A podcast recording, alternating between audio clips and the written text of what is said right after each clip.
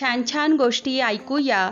या उपक्रमात मी उषा गाडे जिल्हा परिषद प्राथमिक शाळा येणेगूर. आज ऐकूया गोष्ट क्रमांक शहासष्ट गोष्टीचं नाव आहे लुडबुड माकड.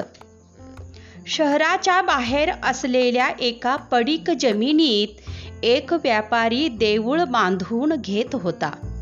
दररोज दुपारी जेवायच्या सुट्टीत त्या कामावरचे सुतार आणि इतर कामकरी जेवणाकरिता म्हणून शहरात येत.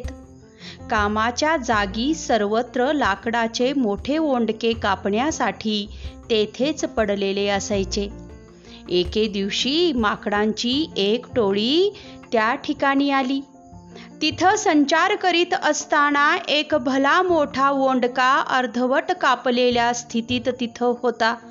आणि त्यात पाचर घालून ठेवण्यात आली होती. हे त्यांच्या पाहण्यात आलं. माकडं तिथल्या लाकडावर उड्या मारू लागली. त्यातील एक नाठाळ माकड पाचर घालून ठेवलेल्या त्या लाकडाच्या ओंडक्यावर बसत आपल्या बांधवांना उद्देशून म्हणाल ही पाचर अशी ह्या लाकडात कुणी आणि का बसवली? असं बोलून ते माकड आपल्या दोन्ही हातांनी ती पाचर काढून टाकायचा प्रयत्न करू लागले. आपल्या ह्या प्रयत्नात त्याला यश आलं.